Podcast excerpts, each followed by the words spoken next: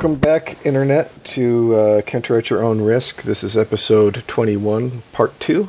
We got Kent, Chris, and special guest Joe with us this week. We're going over uh, our top 10 ish uh, horror movies from the 1990s. Uh, Joe gave us his list in part 1. I'm going to be going now. Uh, and just to quick fire away, I had a I, I whittled it down to five honorable mentions, but I had an honorable honorable mention that I just want to speed round right through, not even go into detail too much. But my second tier honorable mentions, just going quick: Predator Two, Tales from the Dark Side, Cube, Event Horizon, Mimic, Scream Two, Strangeland, Audition, House on Haunted Hill, and Resurrection. From the dark side probably should have been on my list. I love I love anthology movies and I love that one. What's Resurrection? Not familiar with it. Resurrection is basically a low budget, slightly more religious themed version of Seven. It's got uh, Christopher Lambert and Leland Orser in it uh, instead of Brad Pitt and Morgan Freeman but you know, like the serial killer, you know, tries to remove a baby's heart, you know, at the end. he's building. Does Christopher Lambert have a scene where he's like, "Put in the box"? Like, is there anything cool like that? Uh, well, Leland Orser gets shot by the dude, and he's in the hospital. And while he's out, the guy breaks into the hospital and cuts his leg off takes it away with him. Like uh, the guy's intention is to build a new body for Christ to come back from taking the parts from all of his different victims. It was, uh, I just, I really enjoyed it when I saw it, uh, and it was definitely, it was definitely, I don't want to say a B movie in production value, but it was definitely a B movie you know, with like the cast they got. But yeah, I I think it's definitely worth watching if you get a chance at least once. All right. Uh, as you know, I, I every podcast I take notes on movies that sound like something that intrigue me, and I, I have arachnophobia because I haven't watched that since it first came out on VHS. I'm like, I wonder if that will treat me well. Now I, am intrigued by Resurrection, and I think that was the only one of them that you mentioned that I hadn't seen yet.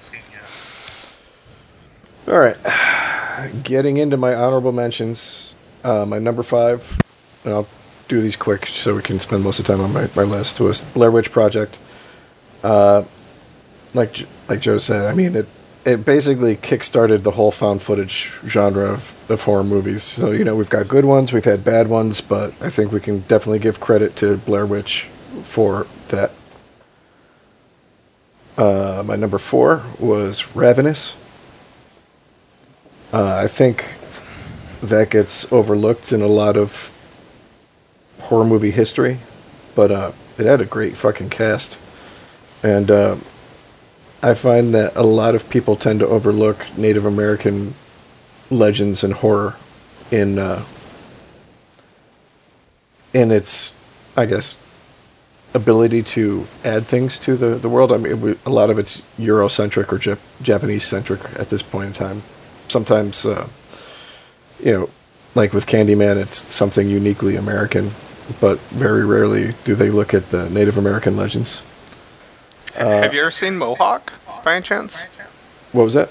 Mohawk. It came out probably within the past three to five years. Uh, no, I haven't.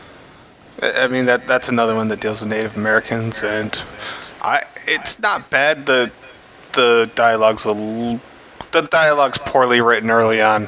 I'll just be honest, but still, it's a fun movie. Worth I mean, a watch. I mean, Ravenous doesn't really deal with Native Americans, but the whole idea of the Wendigo, you know, is a Native American idea. Right, and I, am I'm, I'm actually mad at you for mentioning Ravenous because I thought that was a movie solely that I was going to bring up. But you know, I'm not going to let my anger towards you, ru- you know, ruin anything. Okay, my my number three honorable mention is Alien Three. Yeah, I know a lot of people hate on that.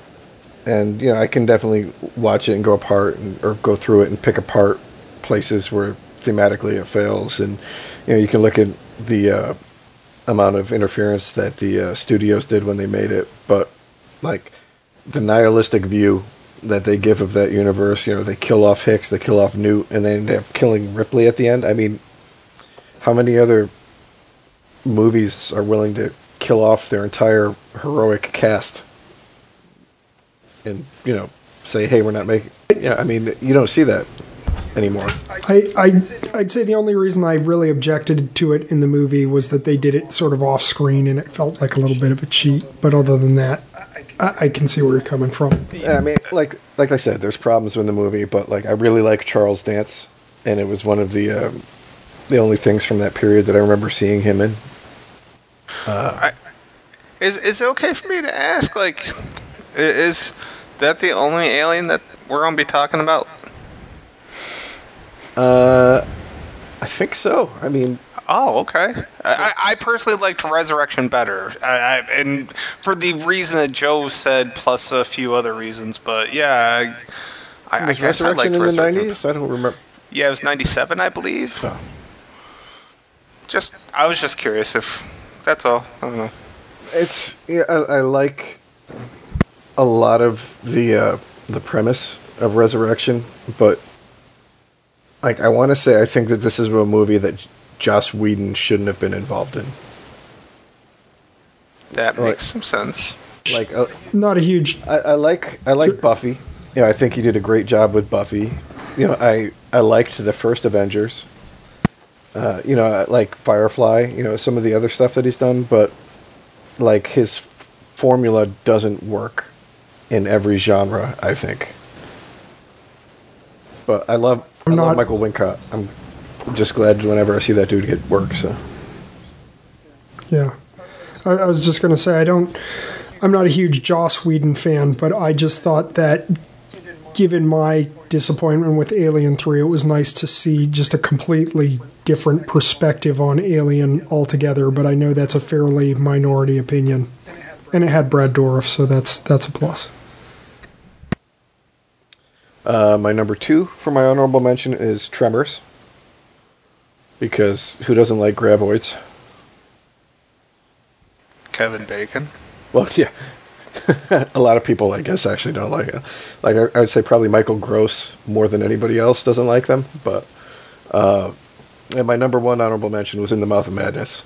That one was really close to making my list, but uh, a couple of of the ones on there, I was just, I was like, you know what? I really think they're overall just better movies. So, getting into my, my actual list, I think I'm going to do it the same way you do it, Kent. Starting at my number 10, uh, Silence of the Lambs. Uh, I think we've got two of the best serial killers that have ever been on screen in this movie. You know, within uh, Hannibal Lecter and Buffalo Bill. Uh, great performances. Uh, some really creepy stuff. I mean, if you really think about that scene where he tucks himself away and then he's dancing around, you know, I'd fuck me, or you know, put the lotion in the basket. You know, it's got some lines that are repeatable, but like the actual content that's going on there is pretty disturbing. And um, the scene towards the end when she's going into his basement and he cuts the light and he's doing the all the shit with the night vision is still pretty tense to this day. It holds up. I mean, I think I mean it's it's one of three movies to win the top five, and I think it it deserved it that year for uh, the Academy Awards. Yo, I just saw Joe Dirt and I forgot the whole Buffalo Bill scene. I, I, like I just saw that Saturday night, so I, I'm glad that you brought up Silence of the Lambs because I'm definitely not going to bring it up later, or I might.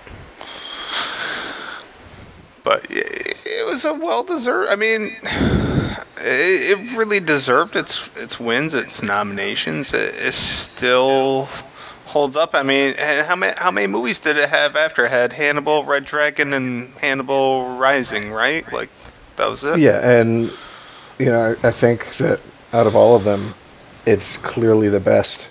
Like, I love the TV show better, but unfortunately, you know, a TV show can't com- compete with a movie for you know our top ten list. I would agree. Joe, you got anything? Uh, yeah, I just it's it's a great movie, great cast. I tend to shy away from psychological horror of that sort. Just first first of all, it is it, it hits very close to home, so it can be disturbing in that respect. And it's it's just not normally my forte, but it's it's hard to say anything negative about that movie. It's it's quotability, the genuine fear that it invokes in people, and and just the amazing cast. One of the best stories I have about it. It was it was in '91, I believe, and I remember uh, I was 12, 13ish. Uh, my mom was working for Video World, ordering their movies, and so she she kept up pretty much on you know what was coming out, what was going on, you know what was up for Oscars and stuff. And my my grandmother and her neighbor were like, "Oh, we hear the Silence of the Lambs movie is um." you know, it's it's being nominated for all these Oscars. We're gonna go see it." And my mom's like, "Are you sure about that?" They're like, "Oh yeah." They had no idea what the fucking thing was about, and they went in, and my grandmother sat through it, and she got done, and she's like, "I'm never sleeping again." That makes sense. I mean, That sounds about right. Yeah. uh, it's, I love stories like my other favorite grandmother movie story to segue a little bit is. Um, I remember I made her sit down and watch American History X with me, and we got done. And she, I was like, "So what'd you think?" And she's like, "I- "It was a good movie, except for all the swearing." not not the curb stop, the swearing. Not the curb, The swearing. the curb stop, or the the racism, or any of that, but the swearing. Well, the racism has to be in there. It's, it's what it's about. But there must be some clean way of depicting it. All right. Uh, to to go on, my number nine is Candyman. Tony fuck Tony Todd gave me so many nightmares when I was a little young teenager. Thanks a lot, dude. And then Virginia Madsen didn't help at the end either. So Uh, she looked so badass at the end, though, man. So badass. I mean, we've, we've gone over it, and you know there are certain times like, well, I'll watch a horror movie. I'm like, well, if I was in that situation, what would I do? You know, how would I be able to cope with that? And you know, I don't think there's a way anybody could come out of that situation alive. You know, for for lack of like once once he started fucking with her, I don't you know I don't think there's a way that she could fucking change the outcome. Yeah, I don't think there was any options. She was, she was fucked, for lack of a better term. Like I said, it's that it's the backstory that prevents it from being just a totally nihilistic story in the sense that there's no fighting back. That you know, the backstory that gives you some sympathy for the character. Uh, I mean, it's it's just a good movie. And again, it's another. Um, even though he wasn't as involved, it's a Clive Barker. He really did great in the '90s. Going into my next one, which is Nightbreed. Um, I fucking love this movie, and again, like Joe was saying, it's not necessarily a straight horror movie there's definitely elements of fantasy in there, but uh, just everywhere that it goes is just things that I find interesting. You know, the idea that monsters exist and that they're not necessarily the bad guys. Uh, again, there's another really interesting uh, serial killer in it, actually played by David Cronenberg.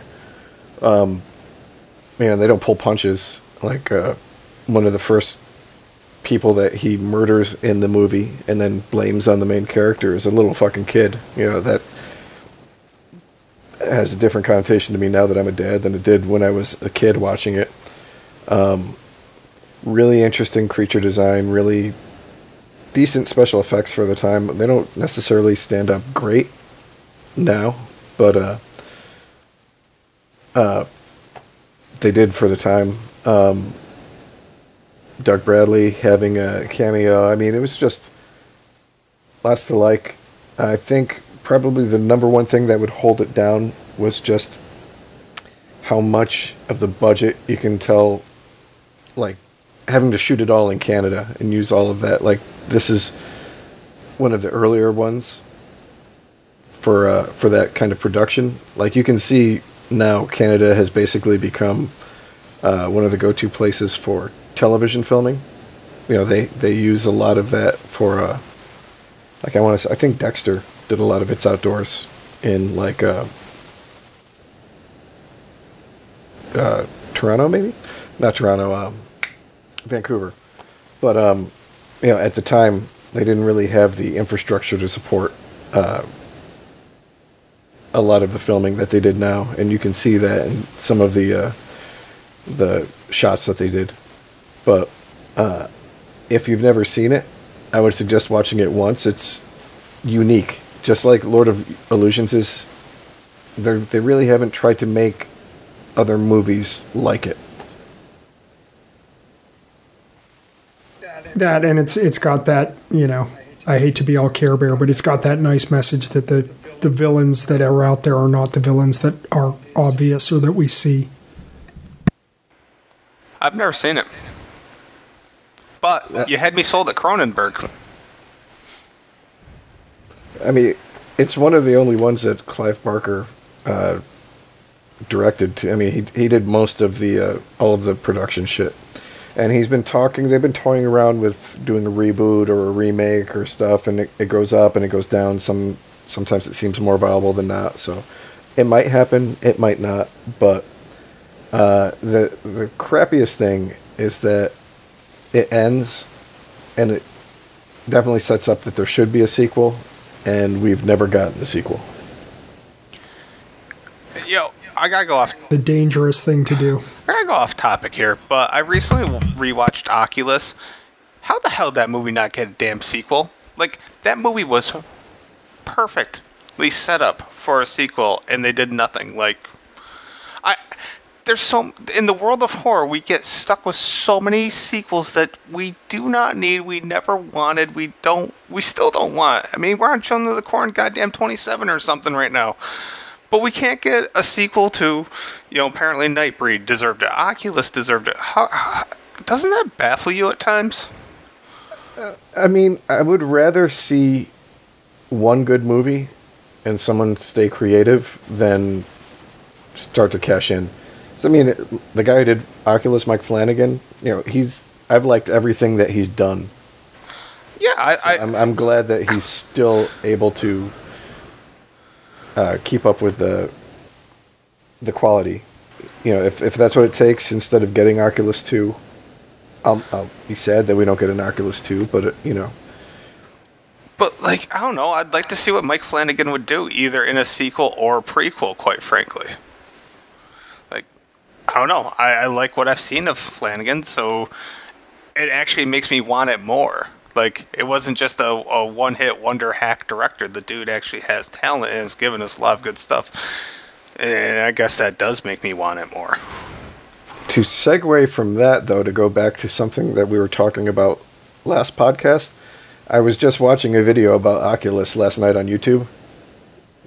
And uh, they started it off by they were talking about the use of mirrors in horror movies and stuff, but it started off with um, an interview with Leigh Whannell uh, talking about the Invisible Man. I didn't realize that he was British. I had no idea either. Huh. All right. like, like, yeah, I, I saw, like I'm hearing him speak in his normal voice. I'm like, holy shit, he sounds nothing like um, what's his name from Saw. like that that makes his acting job a little bit better in my appreciation. You know, knowing that he was doing an accent at the same time. Yeah, I mean, when you watch him play, I think it was Adam, like, you're just like, all right, I mean, he's doing an okay job for a horror movie, but yeah, okay, I, I have a newfound appreciation. Uh, to get into my number seven, then, and this is one I see left off lists a lot, but uh, Misery. Like, uh, I just rewatched this with my wife on HBO now, and it still holds up. Like, that scene where she hobbles him, holy fuck. My ankles hurt still from watching that last week. Um, it's a creepy idea. I mean, it was like the, the etymology of where it came from with Stephen King working through, you know, exercising his demons about, uh, you know, fan expectations of his content uh, into this story. And then, like, I don't remember ever seeing Kathy Bates in anything before that, but holy shit, she knocked it out of the park. And, you know, whether or not you agree with everything she says in her personal life, I don't think I've ever really seen a shitty performance from her. Uh, James Caan is a great actor, but he doesn't do enough. If like he's in, been in some like indelible movies, but I don't. Th- I think he curates what he does more than a lot of people would appreciate because I would like to see him in more. But like the scene the the scenes hold there's so much tension in that movie it's it's hard to take if you're like already stressed out i would suggest watching it when you're relaxed i don't know what do you think um I think it was actually one of the highest rated films that I have on uh, on a list. Um, yeah, I I, I when I now take my ratings for what they are, they're just you know blips in the mind of a maniac at any given moment. But I did give it an 8.5 out of 9.2. I rarely even get to the 8 mark, so big fan of it. Big fan of Kathy Bates. I, I, I like seeing Kathy Bates and other things, but for me, nobody, no female does horror better than Kathy Bates and Lin Shaye's probably number two for me. So, big fan of the film. I'm glad to see that like she's enjoyed continuing on, you know, horror, some horror adjacent stuff like um, Dolores Claiborne, but uh, also like the, the the shit she's done with American Horror Story and whatnot. Yeah, because so like right so right after Misery came out, I mean, I remember she was getting like all sorts of drama parts because you know they they looked at her and they're like, wow, she's a great actress. Uh, so I'm glad that she's hasn't you know like looked down on the genre that you know gave her her big break. Joe, you got anything? Don't have a lot to add for this. This is given given that I love Stephen King and everything. This is definitely a, a big gap that I need to fill at some point, but uh, have not actually seen it. Uh, well, I don't know if you have HBO now, but it's it's on there streaming for free. I'm sure there's got to be other places, and even if if you can't find a stream, I'm sure you could probably find it at like bargain prices somewhere in like the Walmart bin or something. Uh, yeah, it's I would definitely say that it's worth watching. I don't. It's been a while since I've read the book, so I don't remember how well it exactly translates. I know it doesn't translate 100%, but it's just a really good take on a really creepy story. Uh, so going on, my number six is another one that I don't really see listed very often, and I think it's because people forget about it. But uh, the prophecy. Uh, like if we're if we're talking about more established actors cast wise, I think this might be my uh, no, maybe not. But uh, it's definitely one of the, the best cast in my top 10. Uh, I mean, Christopher Walken, I don't know, if, has he done too much other horror outside of that? I mean, Dead Zone. Yeah, that would. I kind of feel that that's like slightly horror adjacent, you know, more sci-fi almost. No, I, I would agree. He he really he sticks he stuck with a lot of drama, and then once he kind of hit it, uh, I don't know what came first, but I mean, Joe Dirt, once again, my own reference, like, he hit this period where suddenly, like, he realized how funny he could be, and then he did a lot of comedies, say, like, early to mid 2000s, but horror was just something that kind of eluded him. He did, you know, a lot of drama, a lot of, you know, I, I just saw King of New York, that type of role, Suicide mm-hmm. King type of role. So yeah, yeah. But but as uh, Gabriel in this, it's creepy as fuck, man. Like his one line where he's like, "You know why you have that little indentation in your lip? Because when you're in the womb, I put my finger on your lip and I say, shh." Like, I, I'm not doing a good job of it, but like, it's creepy. Uh, Viggo Mortensen as Lucifer, you know, really creepy. You know, I didn't even remember that that was him until years later when I was looking up like who's this guy who's going to be Aragorn in Lord of the Rings. Um, you know, it's a it's an interesting story. Um, it's again, it's just I think it gets overlooked in the the grand scheme of things. But I mean, Christopher Walken, Elias Koteas, Virginia Madsen, there we go again. Eric Stoltz, Viggo Mortensen, Amanda Pl- I mean, just. I mean, geez, yeah. you just named uh, three people that were in Pulp Fiction. Yeah, it's it's a great cast. It's you know, um, again, it's like a, a unique premise. You know, you rarely see like angels and, and demons, well, just angels, like, used as the bad guys. Like, so often when they're going, like, Christian religion, you know, angels are the good guys. Uh, I mean, to be fair, a lot of the other ones that have used that kind of theme have been shit, but, you know, there was at least one good one. One of the interesting things, too, is that, like, each one in the series, and they get pretty much progressively worse. But it has also been kind of like a different type of movie. So I don't know. Take take it with what you will. And the the way they had the dudes sit on the back of chairs was kind of badass. So. I, I've never seen the movie, or if I did, it was a long time ago. Um, I already had that marked down as a film to watch for this month, so I can't add anything despite an amazing cast.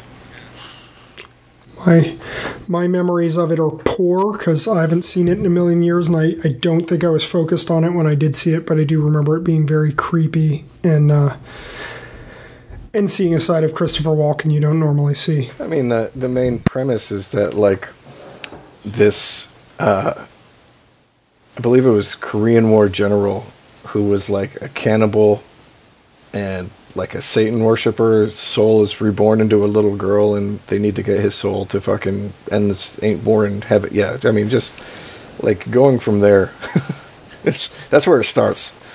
so, uh, all right, to go to my number five, we just talked about this two months ago, I think, Kent. But uh, The Exorcist three.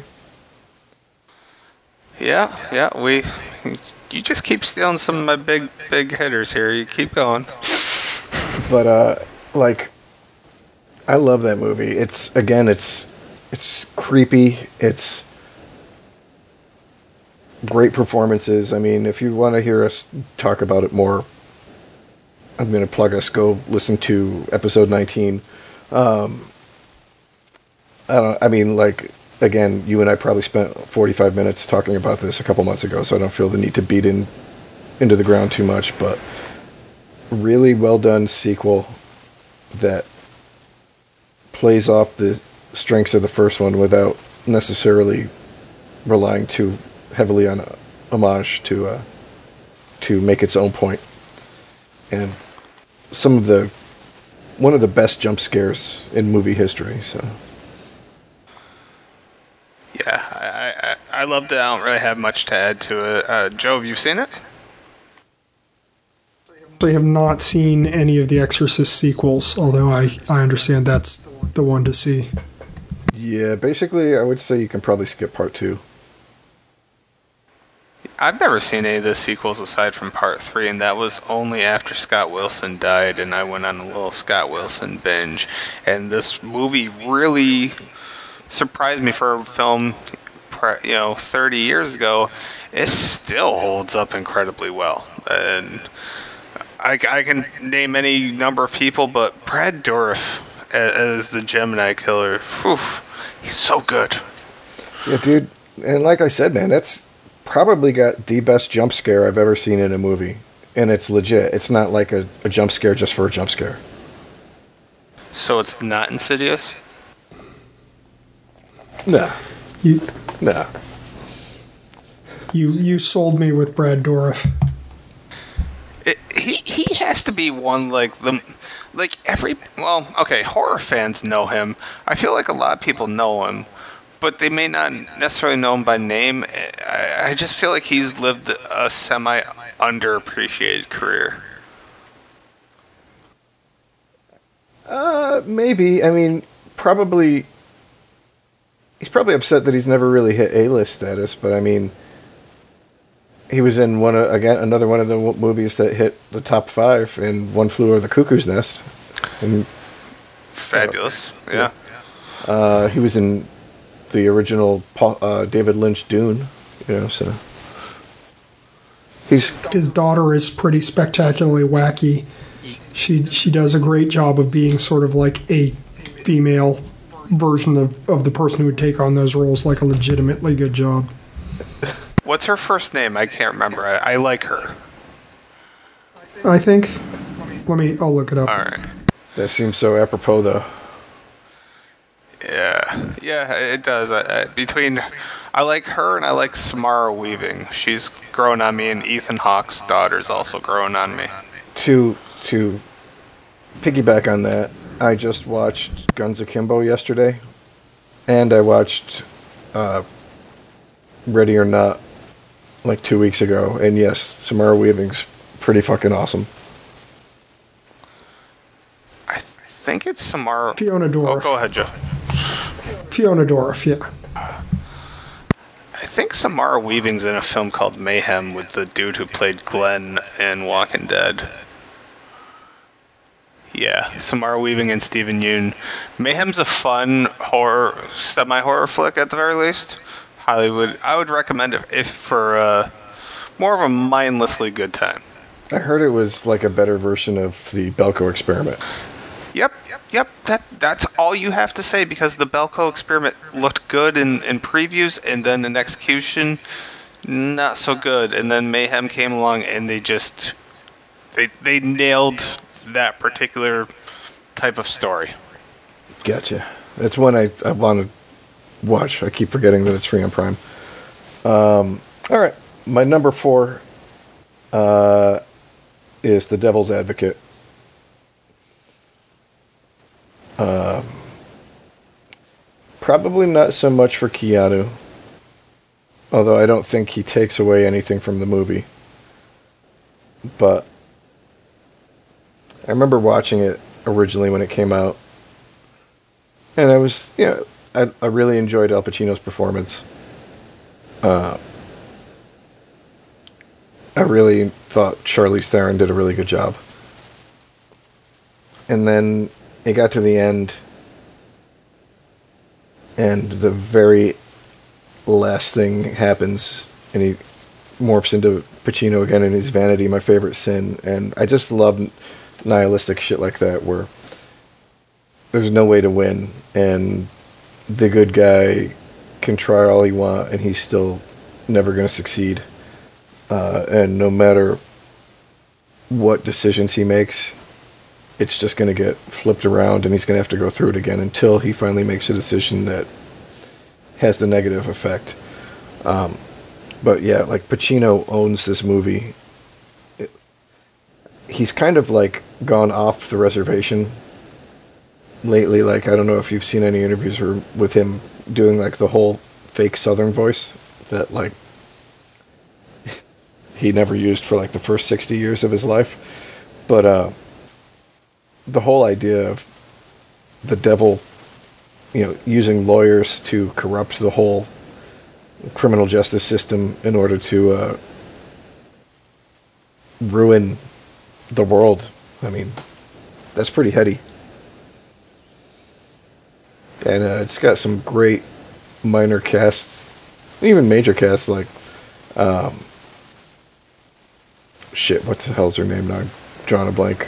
Connie, Connie Nielsen, Nielsen, Yeah, Jeffrey uh, Jones, Jeffrey Craig T. Jones, Craig T. Nelson, It- Delroy, it- Delroy Lindo. I mean, What a great supporting cast! It, it, oh, such a good supporting cast.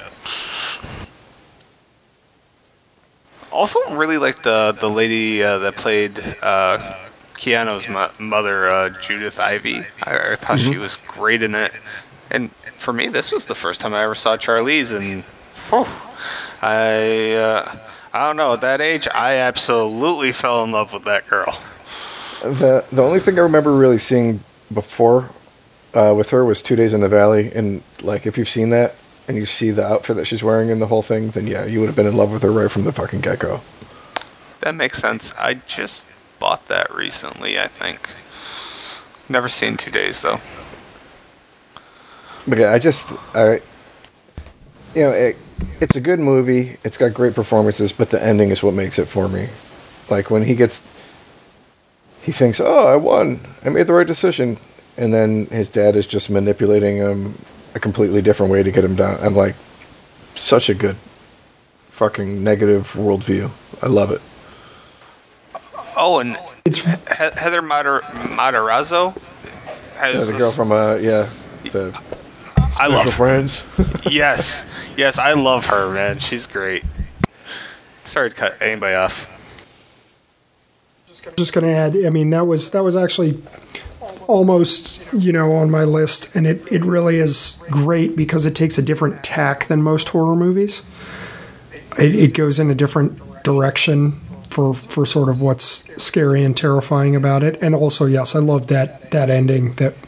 You know, oh, it doesn't matter if you rewind the tape. There, you will trip and fall somewhere, and and he will get you.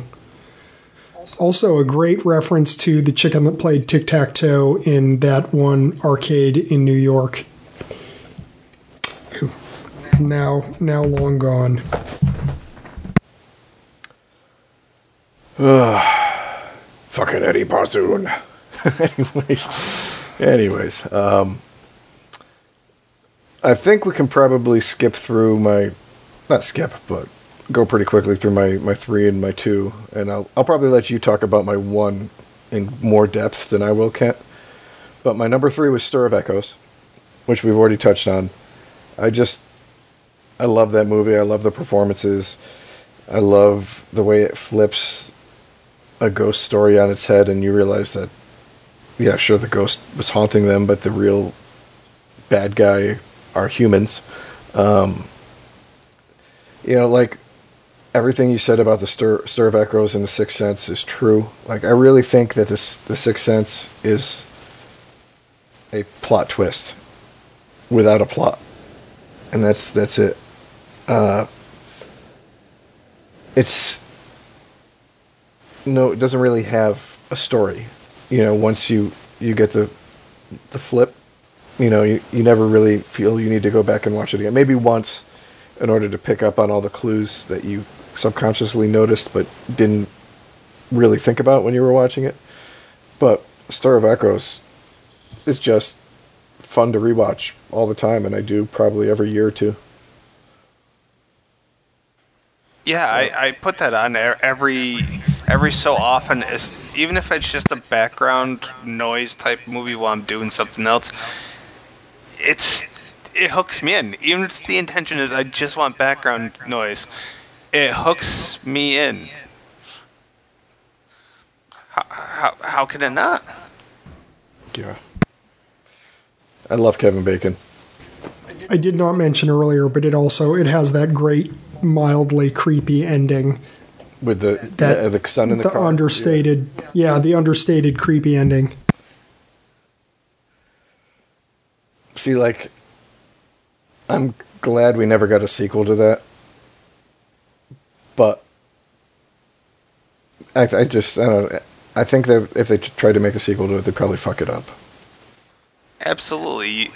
Certain ghosts, especially like ghost stories, is should typically be a one and done thing. The ghost story in and of itself is typically the ghost trying to lead you to a certain part where eh, you know you find out why they died or why they're pissed, whatever. And a ghost story, by and large, should just be in and of itself. Uh, sequels really shouldn't happen very often.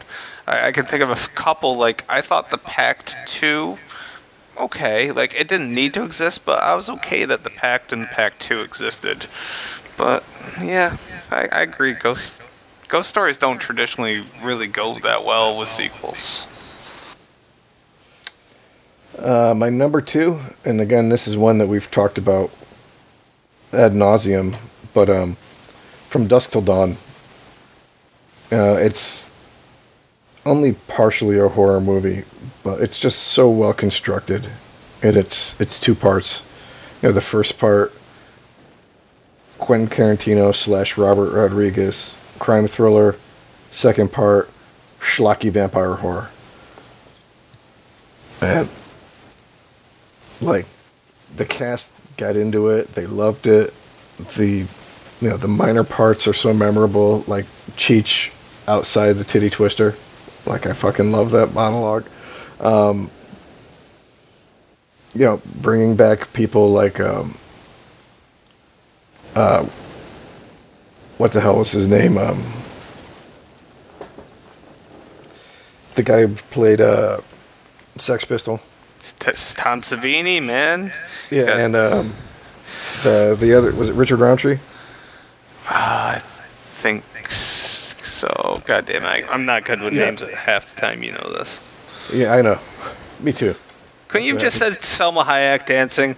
Oh, dude. Yeah. Oh shit. I still like that song and Salma Hayek. Yeah, that's that's a classic scene. All right, you had Fred Williamson, That's that. Williamson. and Danny Trejo, and even John Saxon was in this. How? I don't even remember Saxon in it. Does anybody remember John Saxon? I wonder if he's in like a Like deleted scene. barely in it. Yeah. Yeah, he's just an FBI agent. So, either way, love John Saxon. And Michael Parks, who has been in you know a ton of Tarantino flicks. Esteban. Have to go back and finish the TV show. That was going in interesting directions.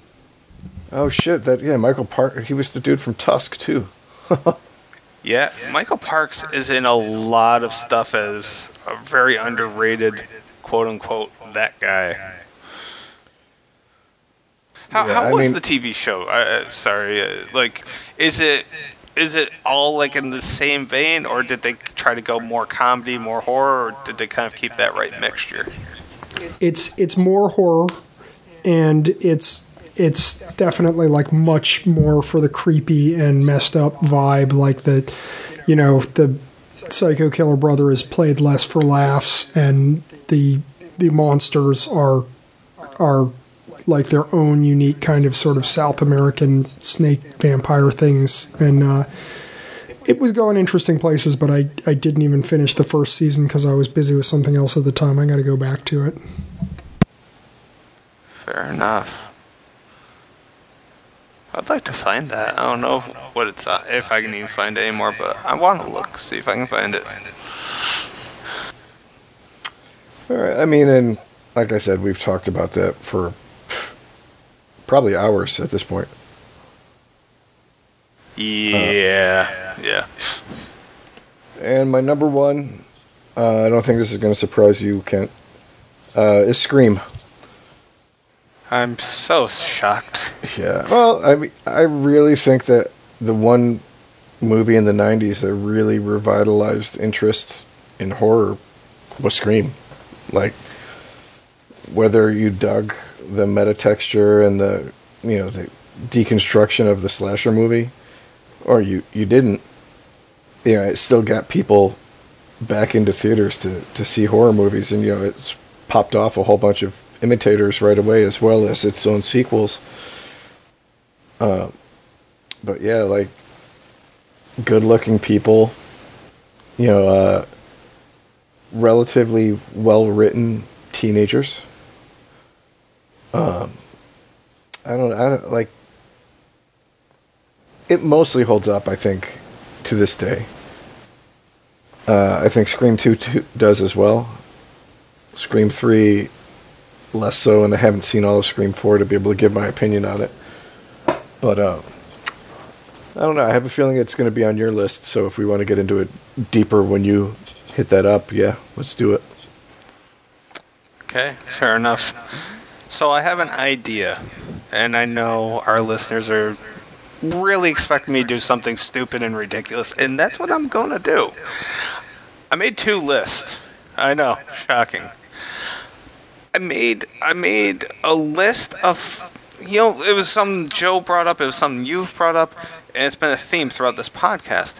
The '90s is chock full of horror movies that are kind of sort of horror movies or horror themed, but not really horror movies. But you know we can make the argument that they're horror.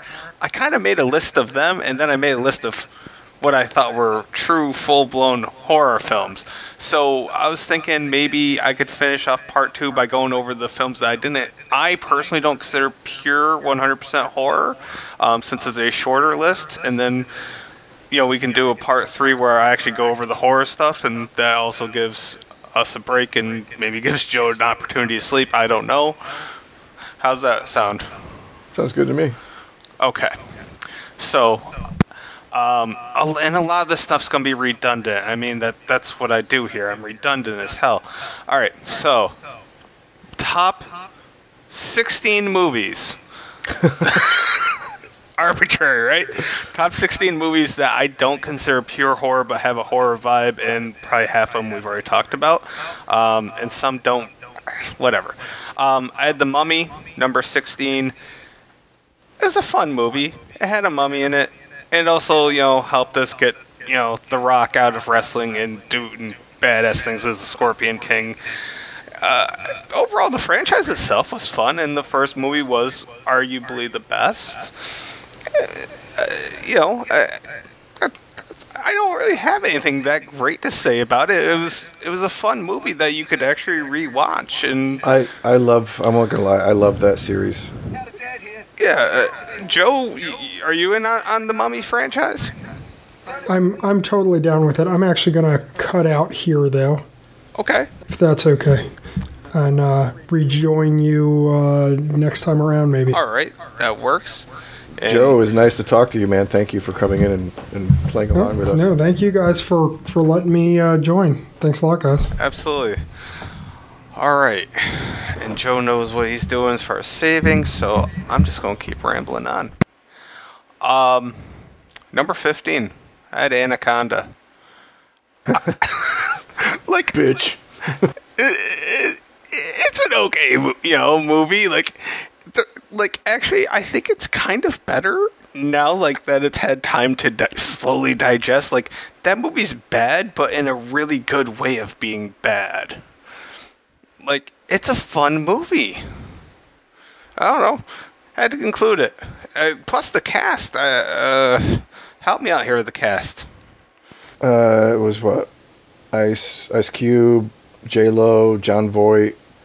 Uh, shit, one of the dudes from The Mummy was in it. Uh, the guy who was the uh, the on the opposite archaeological team. Yeah. Who, uh, yeah. Jesus. All right. So you got Eric Stoltz. You got Owen Wilson, Kari Wuhrer, who was in Sliders. Uh, Danny Trejo, of course, and Frank Welker, who was the voice of the Anaconda. Well, he they really I didn't even realize that they credited the Anaconda with having a voice. Me neither, but you know, it had to make some sound and apparently that's you know, that's what Frank Welker does. So really, uh, really good cast. I, I don't know. I, I, I think it's it only has a 4.8 on it on IMDb, and I think that could be at least a full point higher. I don't think you sit there and go, "Geez, I wasted my time with this." It, it's but uh, uh, to be fair too, though, I don't see you going around and like well, most people going around and like rewatching it after that. No, I, I think you rewatch it once every ten years at most, and I'm okay with that. That's why it's only number fifteen on on my list. So, um, anyway, number fourteen, a film that we've talked about quite a bit, won't waste much time on, Gremlins Two, and I'm mainly bringing this up because apparently the Gremlins animated series is got the green light to go. I don't know if you heard about that. No, I didn't. But holy shit! I didn't know though that since uh, since the last time we talked about Gremlins, you finally watched that Key and Peele skit. Oh yes, yes, sir, I did, and that was fucking funny, man. It fucking makes so much sense. It, it really, it, it just, yeah, yeah. That that is exactly how that shit went down. So, yeah. Uh, Gremlins two. I, it's not like it's a horrible movie. It's not a good. It's n- it's definitely not a great movie. You could argue that's a good to average movie, but most importantly, you can say that at least it was mostly entertaining. At least I, I, I and that's kind of. I'm happy with entertaining. I remember when it came out, my brother and my cousin and I were super excited to see it. Like to the point where like we would sit around and like repeat the lines from the trailer. Oh God, yeah. Okay. Yeah, like, fucking fucking nerds. But uh, I don't know. You know, it was definitely something I think that I enjoyed more seeing it at the age I did than I would if it came out now. Yes, I, I, I agree. Plus, I had Hulk Hogan, so just yeah. Oh, and I believe Gremlins the cartoon, it, although it's not bringing back. That was the one thing I read. Uh, Howie Mandel is not coming back to voice Gizmo, but they're trying to bring back most everybody that's still alive. That would be somewhat important for the cartoon. And I think it's going to be Netflix, is what I read. And Interesting. Joe Dante is involved. De- definitely be something interesting to watch. You know, to see what they do with it. Yeah, uh, honestly, I'm surprised that was never made into like a Saturday morning cartoon. You know, given what when it came out. I kind of remember toys. Like probably after um uh after the the movie came out. I remember the video game and I kind of remember like they had like the spider gremlin and Gizmo with the bow and arrow. My I lost my gizmo in my house fire. I, I had a gizmo in my basement, and he was awesome. So I think there was something in the back, like you could pull up the fur in the back. There was a little pouch, and I think I don't know if you could stick your whole hand in it, or if there was like a button. There was something that It's getting could, kind of disturbing. Where are you going with this cat? you know. uh, all right, I'm just gonna move along. Uh, number thirteen, Blade. We, I we've love the Blade movies. Yeah, I mean, it's it like for me, it's hard to put. Like I, I love Army of Darkness. I love Blade. I love, but it's hard to put them on like a horror list. Right. That, That's where I was at. I was like, it belongs because it is horrorish. There are vampires, but it's not a horror film, and you know we've talked about that before. So I, I just Although, felt it To be recognition. fair, it's probably the closest that any like comic book movie has come to being a, a real traditional horror movie. yeah, I would agree. Um, all right, moving on. Now this one, I was I went back and forth on whether it belonged in real horror or not. I put it on this list, and rest assured, I'm sure a lot of people. Okay, the three people that listen to this may disagree with whether I should put this on this list or the other list. But I, I had Ravenous on this part, this particular list. Um, I, I loved it. It was a great, great, great cast, and I don't know. Is it just me, or did do you feel that that movie just kind of fell under the radar? Yeah, I think it fell under the radar. I mean, that and it's uh, it's it's hard to classify because like it's a slow burn. There's a lot of it that almost has no real horror to it, and then like you go into pretty graphic violence, like, and it's about eating people. So I mean, I can already see that you know, like right off the bat, you're gonna have people object to seeing it just on on that grounds, you know, and then make it like a majority. Uh,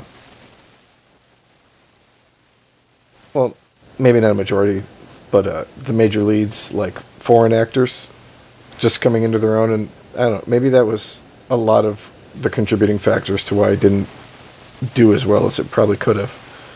Yeah, hey, you know, interestingly enough, like you say, like you know, early on there's just not much, and then like all of a sudden shit gets real at a certain point in the film, where suddenly it goes from a period piece of sorts to a horror film, and quite frankly, I feel Bone Tomahawk is like the spiritual successor of this film in that regard.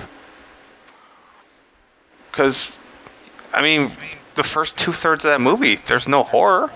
Oh, I would definitely agree with that. I really like Bone Tomahawk too, though. So I mean that. And who's the key person in both of them? David Arquette, our boy. Uh, okay. Anyways, unless you're listening, in which case, yes, of course, David Arquette. Dude, that I, I it just needs to happen. It, that's all. That's all. I don't know. But the, this great cast, I love Guy Pearce, uh, Robert Carlyle, I love Car- Arquette, Jeffrey Jones, Jeremy Davies, John Spencer is such a cool dude, and Neal McDonough is always like the same dude, but I love him. Did you ever see? Did you ever watch uh, Justified? No, unfortunately, I haven't yet. He is on uh, season three. Neal McDonough, and he plays a seriously fucking creepy dude. Like, you don't get how creepy he is until you get into it, and then you're like, wow, this dude's fucking creepy. I it's if I said that I had a list of 10 TV shows that I insist on watching, that Justified is on that list. So it's going to happen. It's there with The Wire and Sopranos and I don't know, maybe The Shield.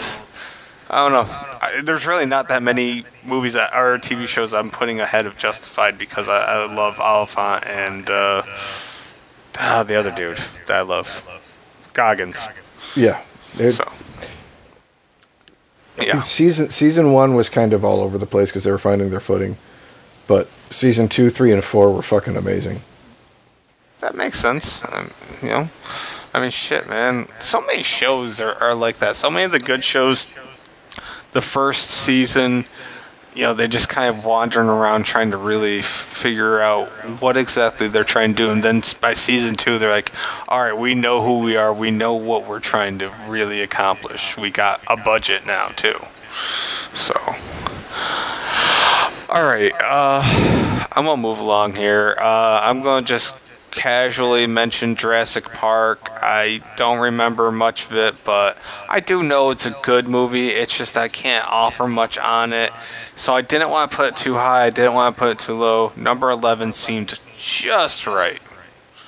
And Sam Neill. I know a lot of people fucking love it. Like,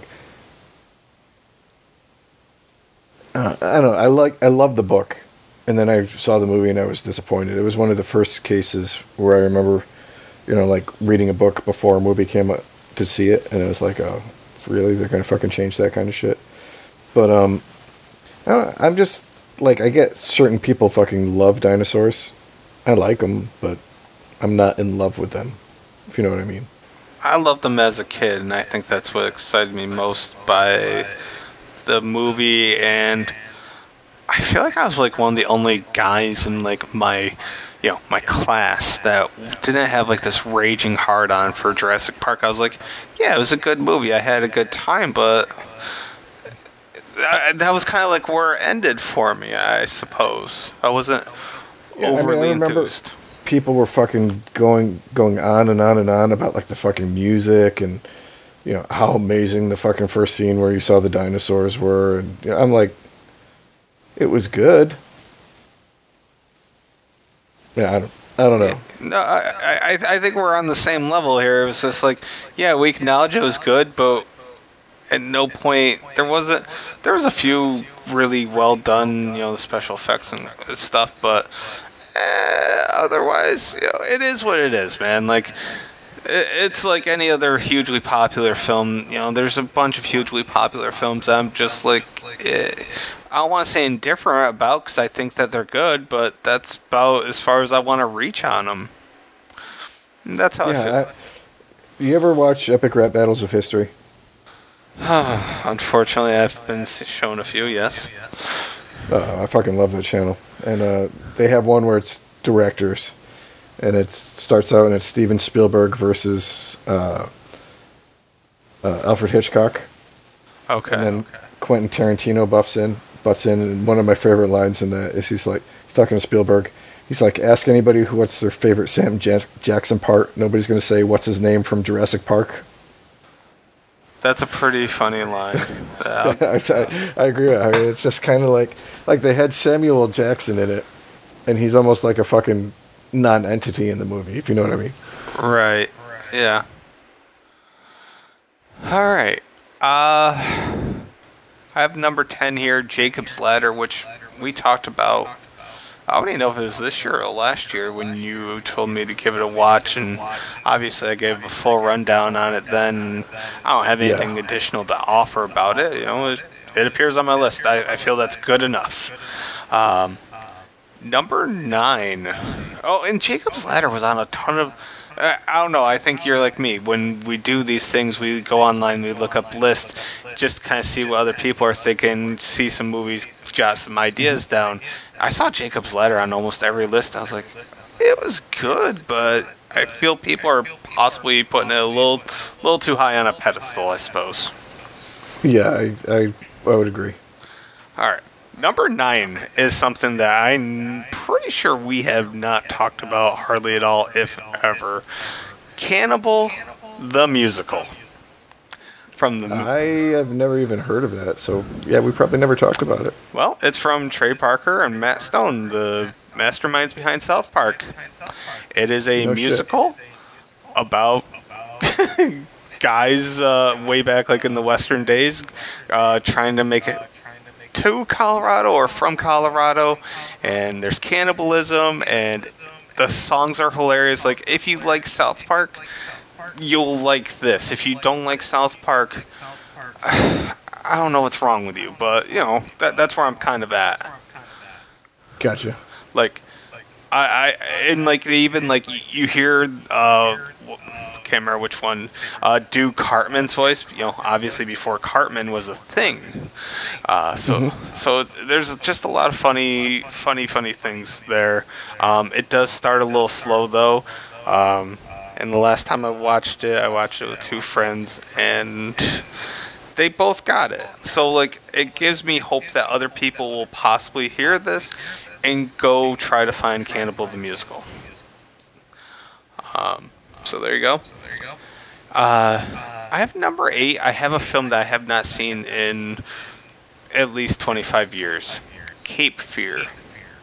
I was almost that was almost on my list. Would you would I- see? I, I don't remember enough of it. I remember it be you know having that scary vibe, but it's almost more of a thriller vibe than a horror vibe to, from my perspective. Yeah, I mean, sometimes it's hard to to say where that crosses the line, you know, between thriller and horror. Everybody has their own line. That, that I Yeah. think that's what it comes down to. But yeah, again, like one of the reasons why it just like it's been so long since I've seen it. I I don't remember enough to make an informed decision, and unfortunately, I was just not able to, you know, go and watch every single movie that I would have liked to have been able to, uh, you know, differentiate between before we got to do this podcast. Right. I mean, if you had, you'd probably be divorced at this point. Like, there's just not enough time in the world to have a job and have a family. Like, and Yeah. then do all this shit. Like, you just can't do it. I can't do it, and I have no life. You know, it's just impossible. So, you know, Yeah, I don't know how you do your October shit, man. I lose a little bit of my sanity every year. That that's the best I can offer. Um, all right, moving along to number seven. We already talked about it. Devil's Advocate. I don't fully consider. Oh, once again, I, I I get where where there's a horror to it. I just didn't consider it full out horror. And the only thing I I left out, like when you guys talked about it, see, there's always a little itty bitty part that I try to leave out. So when I I go through my list. I have something. Um, yeah, yeah. When I did my very first independent film, um, I was the failure fairy. I was the main bad guy in this film, and this college guy grew up believing uh, in the failure fairy, and I was the reason that he f- was such a failure at life, right? And at one point, I, I have to give this big speech, like just fucking talking down to him, mocking him, and I remember the director's like. Remember how Al Pacino, like, oh, I have so many names. Like, he's just like watch that like uh, watch that scene a hundred times, and that's that's the mindset you have to be in. So, uh, I mean, I already loved the film, but doing doing the film made me appreciate the film somehow even more, and that that's The failure fairy is pretty awesome. yeah. The uh, the failure fairy is totally where it's at, man. um, so that that's my little story. Um, number six, I don't. I, I know you won't agree with, and it bothers me. I don't understand why my. I have to explain something. When I do these film review, the film reviews, I offer this like rating at the end, and like I do it so I can look back and say, okay, I like this movie. This is why I liked it. Like I have my final paragraph, but like the number itself isn't always that important because on any given day I could move up or down like a whole point. No, no issue. Like some days I'm happy and I'm like, oh, this movie hit me just in the right mood, and some days that same movie uh, won't hit hit me the right way. So number six, I had Interview with the Vampire, and I gave that a a freaking. Uh, 9.0 and I'm like Jesus Christ I must have been in a good mood or like really liked Brad Pitt or Banderas that day or something. I don't consider it a 9.0 by no means, but I liked it. And Yeah, it's not a it's not a bad movie. it's not 9.0 though, that's for fucking sure. Yeah, I don't. So- so you, were smoking something over there. Jesus Christ, I was having a little relapse. I, I don't know, but um, you know, I, I know that I've always liked the movie. I know I've seen the movie probably seven to ten times, and I liked it. So I, f- and once again, I don't consider that a horror movie. There's Yeah, horror. no, it's it's. I would say it's more horror than Queen of the Damned was, but Uh, yeah, but I th- you know I remember uh, so many people were so up in arms about how Tom Cruise couldn't play Lestat, and you know it was it was maybe not the first fucking fanboy thing I remember going through, but yeah, it was it was a pretty big deal. And then it came out, I was like, this is a pretty fucking good movie. I mean, it's not a great movie, but yeah, it's entertaining, and you know, like say what you will about everything she's done since then. Kirsten Dunst knocked it out of the park as fucking Claudia. that was her best performance I've ever seen her. I have no problem saying that, and it's uh, like for for what little screen time he had, I loved Christian Slater's role in that. Yeah, Um, I, I liked Banderas. I mean, it's a star-studded fucking film, uh, and you know, I, I I'm definitely very partial towards Brad Pitt, and this was one of, if not the first, this might have been the first film I'd ever seen Brad Pitt in. Um, uh, to this day, I still am, I am a huge fan. So, uh, yeah, I felt good about number six because everything above this I truly love. Like my next five films are films I absolutely love. So six was a good cutoff point. Um, number five, I think you brought this up, um, but didn't expound upon it really. Uh, Dolores Claiborne. yeah, that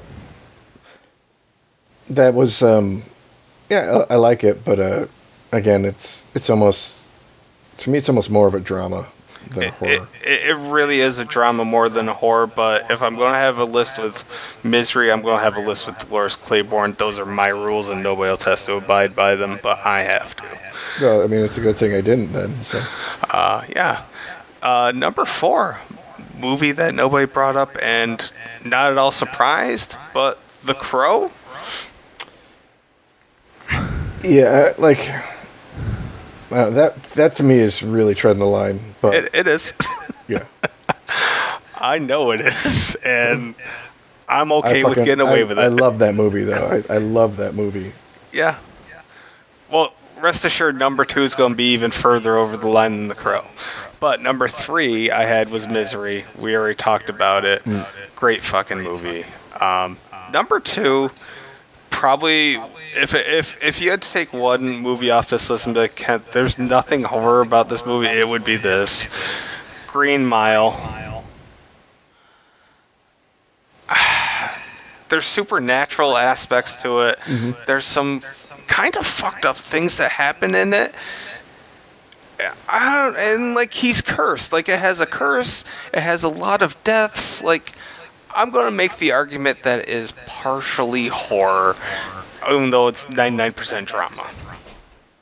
I'll give it 1% horror, and that's my argument. And it's just a damn fine movie. And I just saw like half of it on Saturday night, and I started looking at my phone right when you know that Tom Hanks has to put down old. Uh, uh, Michael Clarke Duncan. I'm just like, nope, I'm not gonna watch this because I'm not gonna start crying in front of my friends. So like, I just started looking at my phone. like, I know what's happening because I, I remember the first time in the theater seeing that. And I'm just like, oh my god. And I'm like looking around, I'm like, okay, every grown man in this theater's crying too. Okay, feeling good. It's a really good movie. Yeah. Yeah. Uh, that was the first film I ever really noticed uh, Sam Rockwell, and god damn that guy. He Sam Rockwell's fucking amazing. he is He's so a good. really good actor. Yeah, yeah, he's so so fucking good. So, yeah. Um. Oh fuck! What was I gonna say about F- Frank Darabont? Was he the one that directed that? I believe so. Yes. Okay, what? Okay, uh, follow me here for just a moment. Frank Darabont, I looked him up today, and I was shocked to find out. I think it was like his first thing that he directed. I'm looking him up right now. First thing that was, yeah. Oh, okay. That nugget's gonna come up later. My bad. I, I'm not gonna spoil it right now. But I have a nugget about Frank Darabont later. Um, okay. And just to finish off this list of kind of sort of horror, this one probably is really horror, but I don't know. Silence of the Lambs, I just consider it more thriller than horror. I do. So, I, but I know, I like, had it been on my normal horror list, it, I don't even know where I would put it. It would have been in my top three, but for this particular list, it's at number one. And That's. I mean, that's fine. You can be wrong. It's a cool. oh god, I'm used to it like on an hourly basis, man. I've just accepted that fate. I'm just, I'm just fucking with you, man. Well, it's funny though because, and I, I, I wanted to talk about this when we had Joe on, but then it kind of slipped my mind as is tradition. Like, all right, so I know a lot of people will say Silence of the Lambs is horror, or they'll say partial horror, whatever the case may be, and yet Hannibal Lecter is always like in like horror icon discussion. Yeah. So like, if he's gonna be in the horror icons, doesn't that like it means that I don't know like one can't like both have to be the same. I feel. Maybe I'm wrong. No, I would agree. I mean, it would be really weird to be like, oh, Freddy's such an iconic horror villain, but he's not listed in, you know, being in horror movies. Yeah, like I, I would get where you're coming from with that. Yeah, it, he's. But at this, at the same time, I understand when people are say thrillers are completely different than horror. Uh, it, it all depends on your definition of horror, and I think you know, especially for this blog, for the most part, it can be as broad as we want it to be, or as narrow as we need it to be for a particular topic. Yeah, it, and I kind of did it this way because it gave me a little bit more leniency with my actual quote unquote horror list because that way I was like, I can bring up a bunch of shit that you and Joe aren't going to bring up. That that was kind of my whole hidden agenda here. You just like to talk. I got you. I I like to have com- Yeah, I do. Okay. Let's wrap this part up, and then we'll we'll finish off with my horror list and recent films we've seen and call it the night. How's that sound? Sounds good. All right, guys, we're going to wrap up part two of episode 21 right here, and we will be back if you're following us in order in just a minute.